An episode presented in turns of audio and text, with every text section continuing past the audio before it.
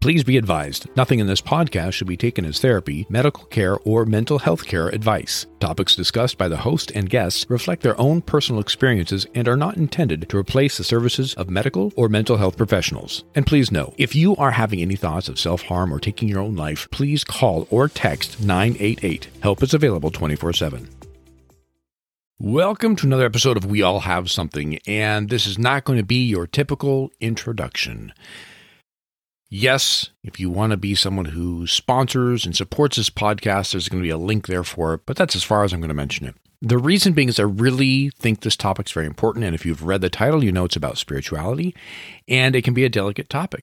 I think that delicateness or the need for being sensitive to that comes from many things that have happened in our culture and society over time. For one, some people have weaponized spirituality and religion other people who have decided that everything about it has to be argumentative and sometimes will only have discourse about it if it is heightened and aggressive and baiting people into arguing.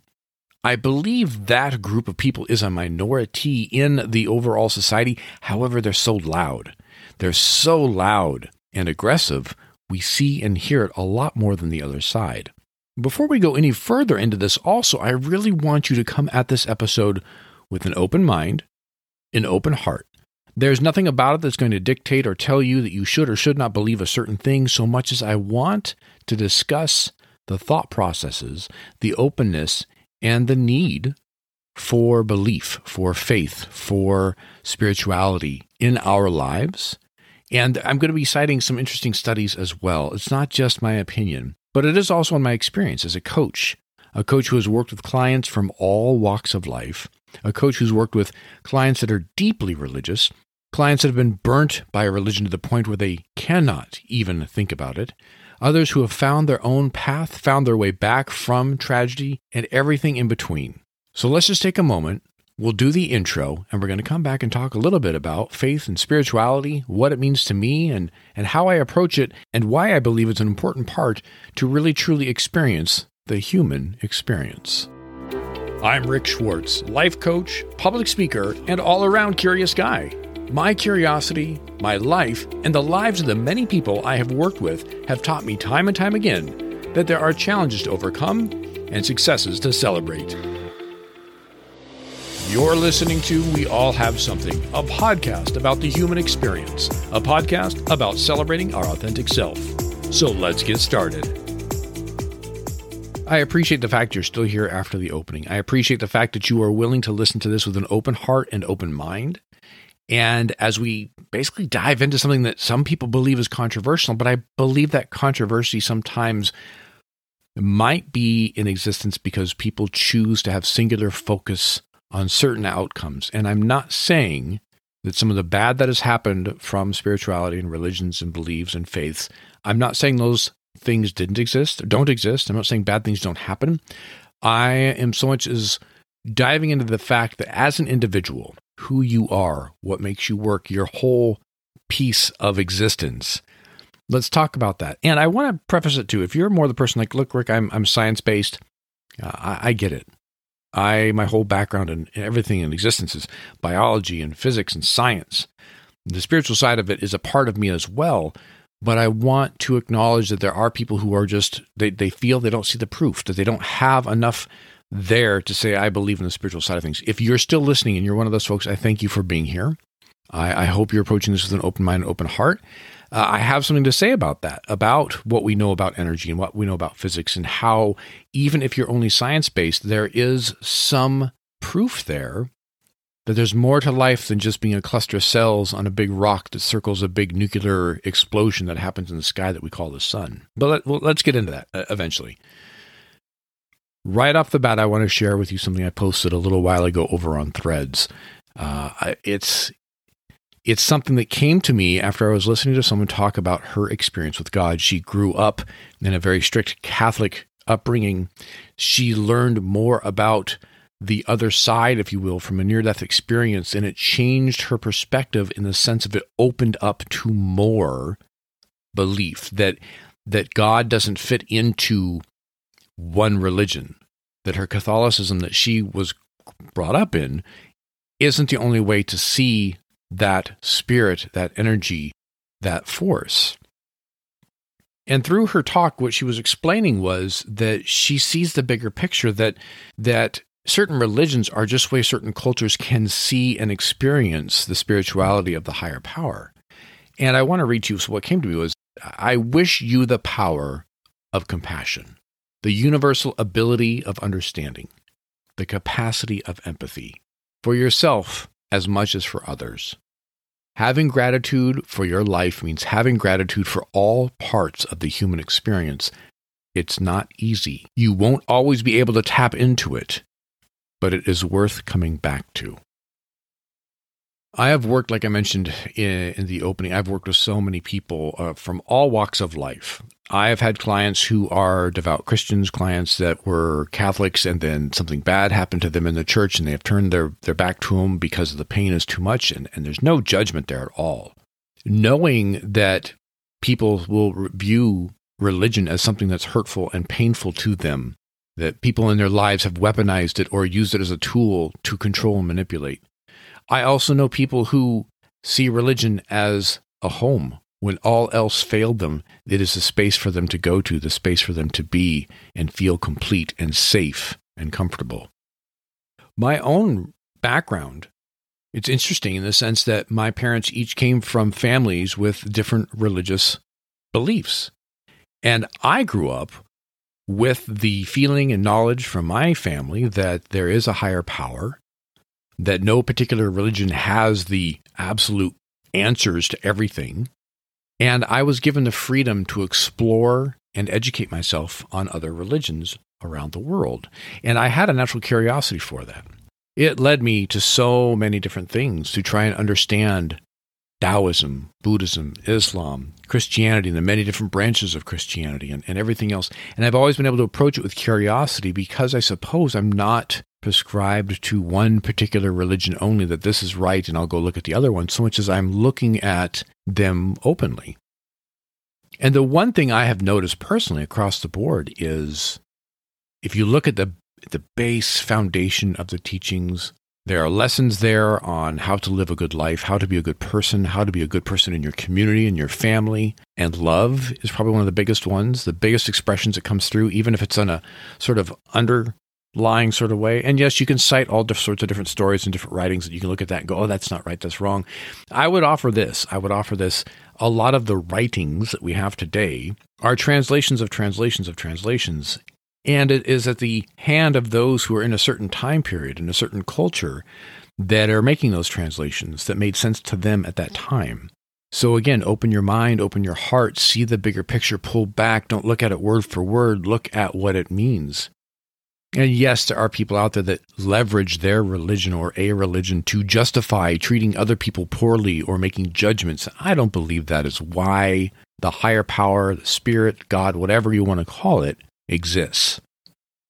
I've had my own experiences, I've had my own insights, and I continue to grow in my spirituality. And the reason I bring this up, the reason I'm doing this whole episode, is because I am comfortable talking with someone who is deeply, deeply, deeply connected to Jesus and God and the Christian Bible, I can connect with them and understand them and meet them where they are as much as I can meet someone who is really connected deeply more to the older, say, Nordic pagan like religions that are of the earth with multiple gods. I can connect with someone who has felt a connection with God but never had the direction of an immediate religion, but feels there's a higher power in spirituality. If you come at me with the words of the universe, the power that is, the spirit, the light, the way, God, Muhammad, Jesus, Buddha, I can meet you there. I understand the universal truths of the love that is there in spirituality. And I bring this up in this podcast because this podcast is titled We All Have Something. And I see often online and unfortunately in the news cycle, which I've dialed down quite a bit of my consumption of, the divisiveness that occurs and people claim it is because of a certain belief or a certain religion or a certain way of this is how I get away with treating you because you're not like me. And again, like I mentioned, I, I truly believe that is an incredibly loud minority of people who are banging their drum loudly and frequently, while those that believe in the higher, more universal love that really honestly love my neighbor, give grace to myself and to others, I believe that's the majority. I just think it's kind of quiet. And I want to bring this up in this podcast because I think it's important. A big part of taking care of ourselves, a big part of taking care of others is understanding we're all a little bit different, but deep down inside, there's a lot that's the same that sometimes we don't get to see or hear or feel because there's these other noisy things happening. Again, what I wrote over on threads I wish you the power of compassion, the universal ability of understanding, the capacity of empathy for yourself as much as for others. Having gratitude for your life means having gratitude for all parts of the human experience. It's not easy. You won't always be able to tap into it, but it's worth coming back to. That is not a religious statement, it's not a spiritual statement, but it is rooted in my beliefs of who we are, what we are, where we've come from, and where we're going. Now, if you're more the type of person like, well, this is all great, Rick, I appreciate you giving us all a big warm hug no matter what we believe and that you feel you can talk to us no matter what. I also want to offer this. I want to offer this being spiritual, being religious, believing in a higher power of some sort can help you through the really difficult times. Even if in that moment the difficult times do not make sense, even if in that time you believe, look, why should I be tested like this? Why should this be happening to me? Why do I have to deal with this? You know, there was a there was an interview with um, Anderson Cooper and Stephen Colbert are talking about some of the tragedies uh, that they each have experienced in life to the point that Anderson Cooper got choked up, and Stephen Colbert said that because Anderson was questioning why do you have gratitude for the the horrible things that have happened in your life, the bad things you've experienced. And Stephen Colbert quite calmly said, if I'm going to be thankful for my life, I have to be thankful for all parts of it. I have to be thankful for all experiences I've gone through because even the low ones, the bad ones, and I'm paraphrasing here, the low ones and bad ones get me to a point where I can identify and connect with people, other people who've gone through that as well. And it gives me a new level of love and compassion. So he says he's got gratitude for even the, the bad stuff that's happened because he sees that it's part of the human experience of being here. And he is he has cited he's Catholic, but he also studies a lot of Buddhism. And he's like, I don't know which side I fall on, honestly. But just that perspective there, that understanding that we we have to see the whole package is so important. But I want to go back to what else I was talking about. It, there's a book called The Power of Habit. It is a very thick, long book several hundred pages that talks about, breaks down, and analyzes habit loops and our behaviors and how we need to restructure things. And there's a portion in here where the author, Charles Duhigg, cites some things. I'm going to read right from the book, full credit, Charles Duhigg. The Power of Habit. I'll even put a link down below if you want to buy a copy. It's an awesome book. I learned a lot from it and I, I teach from it. I have for many, many years, decades maybe. Anyhow, this one portion here he's talking about how people that go through Alcoholics Anonymous have success. And he goes on here one group of researchers at the Alcohol Research Group in California, for instance, noticed a pattern in interviews. Over and over again, alcoholics said the same thing identifying cues and choosing new routines is important. But without another ingredient, the new habits never fully took hold. The secret, the alcoholics said, was God. Researchers hated that explanation. God, and it's not because they hate God, it's because it's hard to measure that. And it goes on here. It says, God and spirituality are not testable and measurable hypotheses. Churches are filled with drunks who continue drinking despite a pious path. In conversations with addicts, though, spirituality kept coming up again and again. So in 2005, a group of scientists, this time affiliated with UC Berkeley, Brown University and National Institute of Health began asking alcoholics about all kinds of religious and spiritual topics. Then they looked at the data to see if there was any correlation between religious belief and how long people stayed sober. A pattern emerged. Alcoholics who practiced the technique of habit replacement that, and that's part of what we're talking about in habit loops here and everything else, but about habit replacement, the data indicated could often stay sober until there was a stressful event in their life at which point a certain number started drinking again, no matter how many new routines they had embraced. However, those alcoholics who believed some higher power entered their lives through their practices were more likely to make it through the stressful periods with their sobriety intact, The researchers found out that it wasn't God per se or the particular belief that mattered. It was the belief itself that made a difference. Once people learned how to believe in something, the skill started spilling over in other parts of their lives until they started believing they could change. Belief was the ingredient that made a reworked habit loop into a permanent behavior. The point being there is it's not about the actual religion or the spiritual belief. It's about having the belief. It's about getting in touch with that part of you and your soul and your body. And I'm going to wrap it up with this. If you are like many of my colleagues, it's all science based. Look, it's it's a, a matter of chance that all these cells have come together. It's evolution based. When I die, I'm done. I get it. I totally get it. And I support you as well. I don't challenge you. I don't say you're wrong. I do want to point this out though. What an awesome group of cells to finally come together and decide to fire off neurons and make you who you are and the personality that you are with the individualism that you have, the ability to think and do what you do. How awesome is it that we know energy doesn't ever expire, it just changes? Similar to the water cycle where goes from ocean to evaporation to rain to rivers to groundwater to lakes back to the ocean again. And no matter what animals drink it, even ourselves, our body still uses it and pushes it out however we need it through sweat, through our breath, through our urine, whatever it might be. It still is never gone. It's just changed. Same with energy from the sun, it goes to the plants, feeds the animals. We eat the plants and animals. We use that energy, and then we also expire that out in heat and other ways through our system as well, and it goes back into the system. The energy never expires, it just changes. Your group of cells are constantly changing and doing all the things they are doing.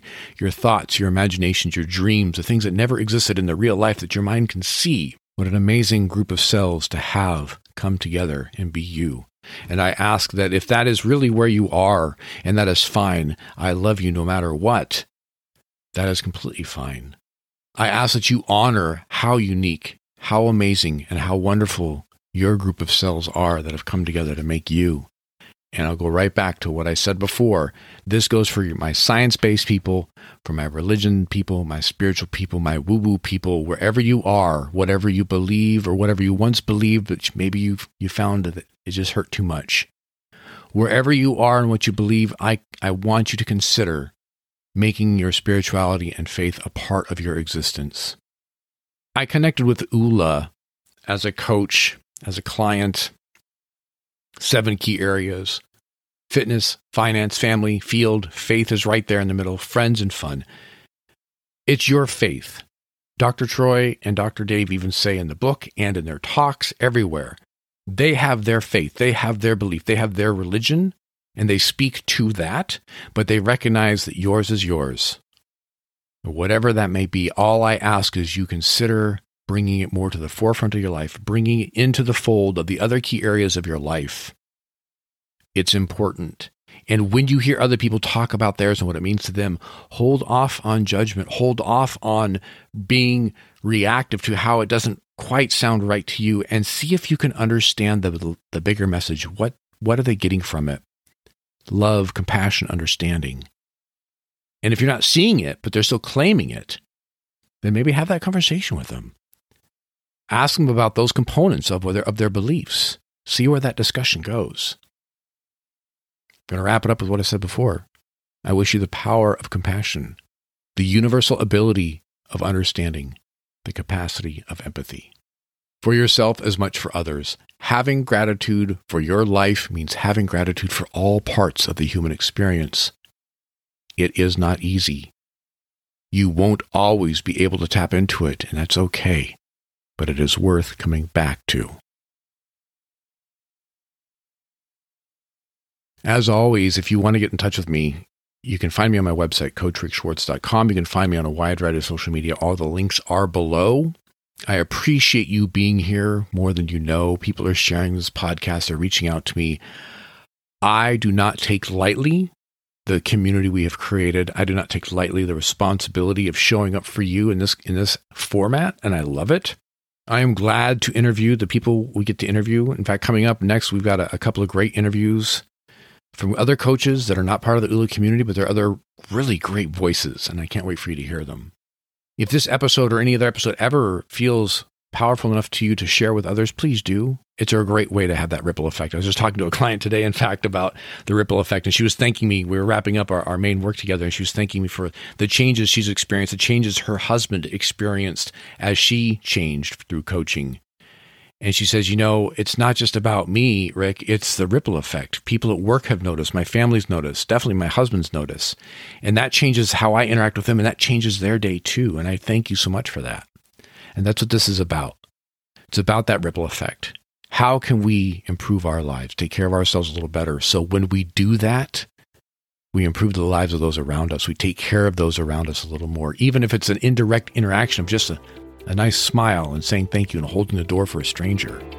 Or maybe something as big as showing kindness and compassion to a coworker having a bad day. Who knows, right? All right. Like I said before, I appreciate you being here. I, I really do. Have a good one, everybody.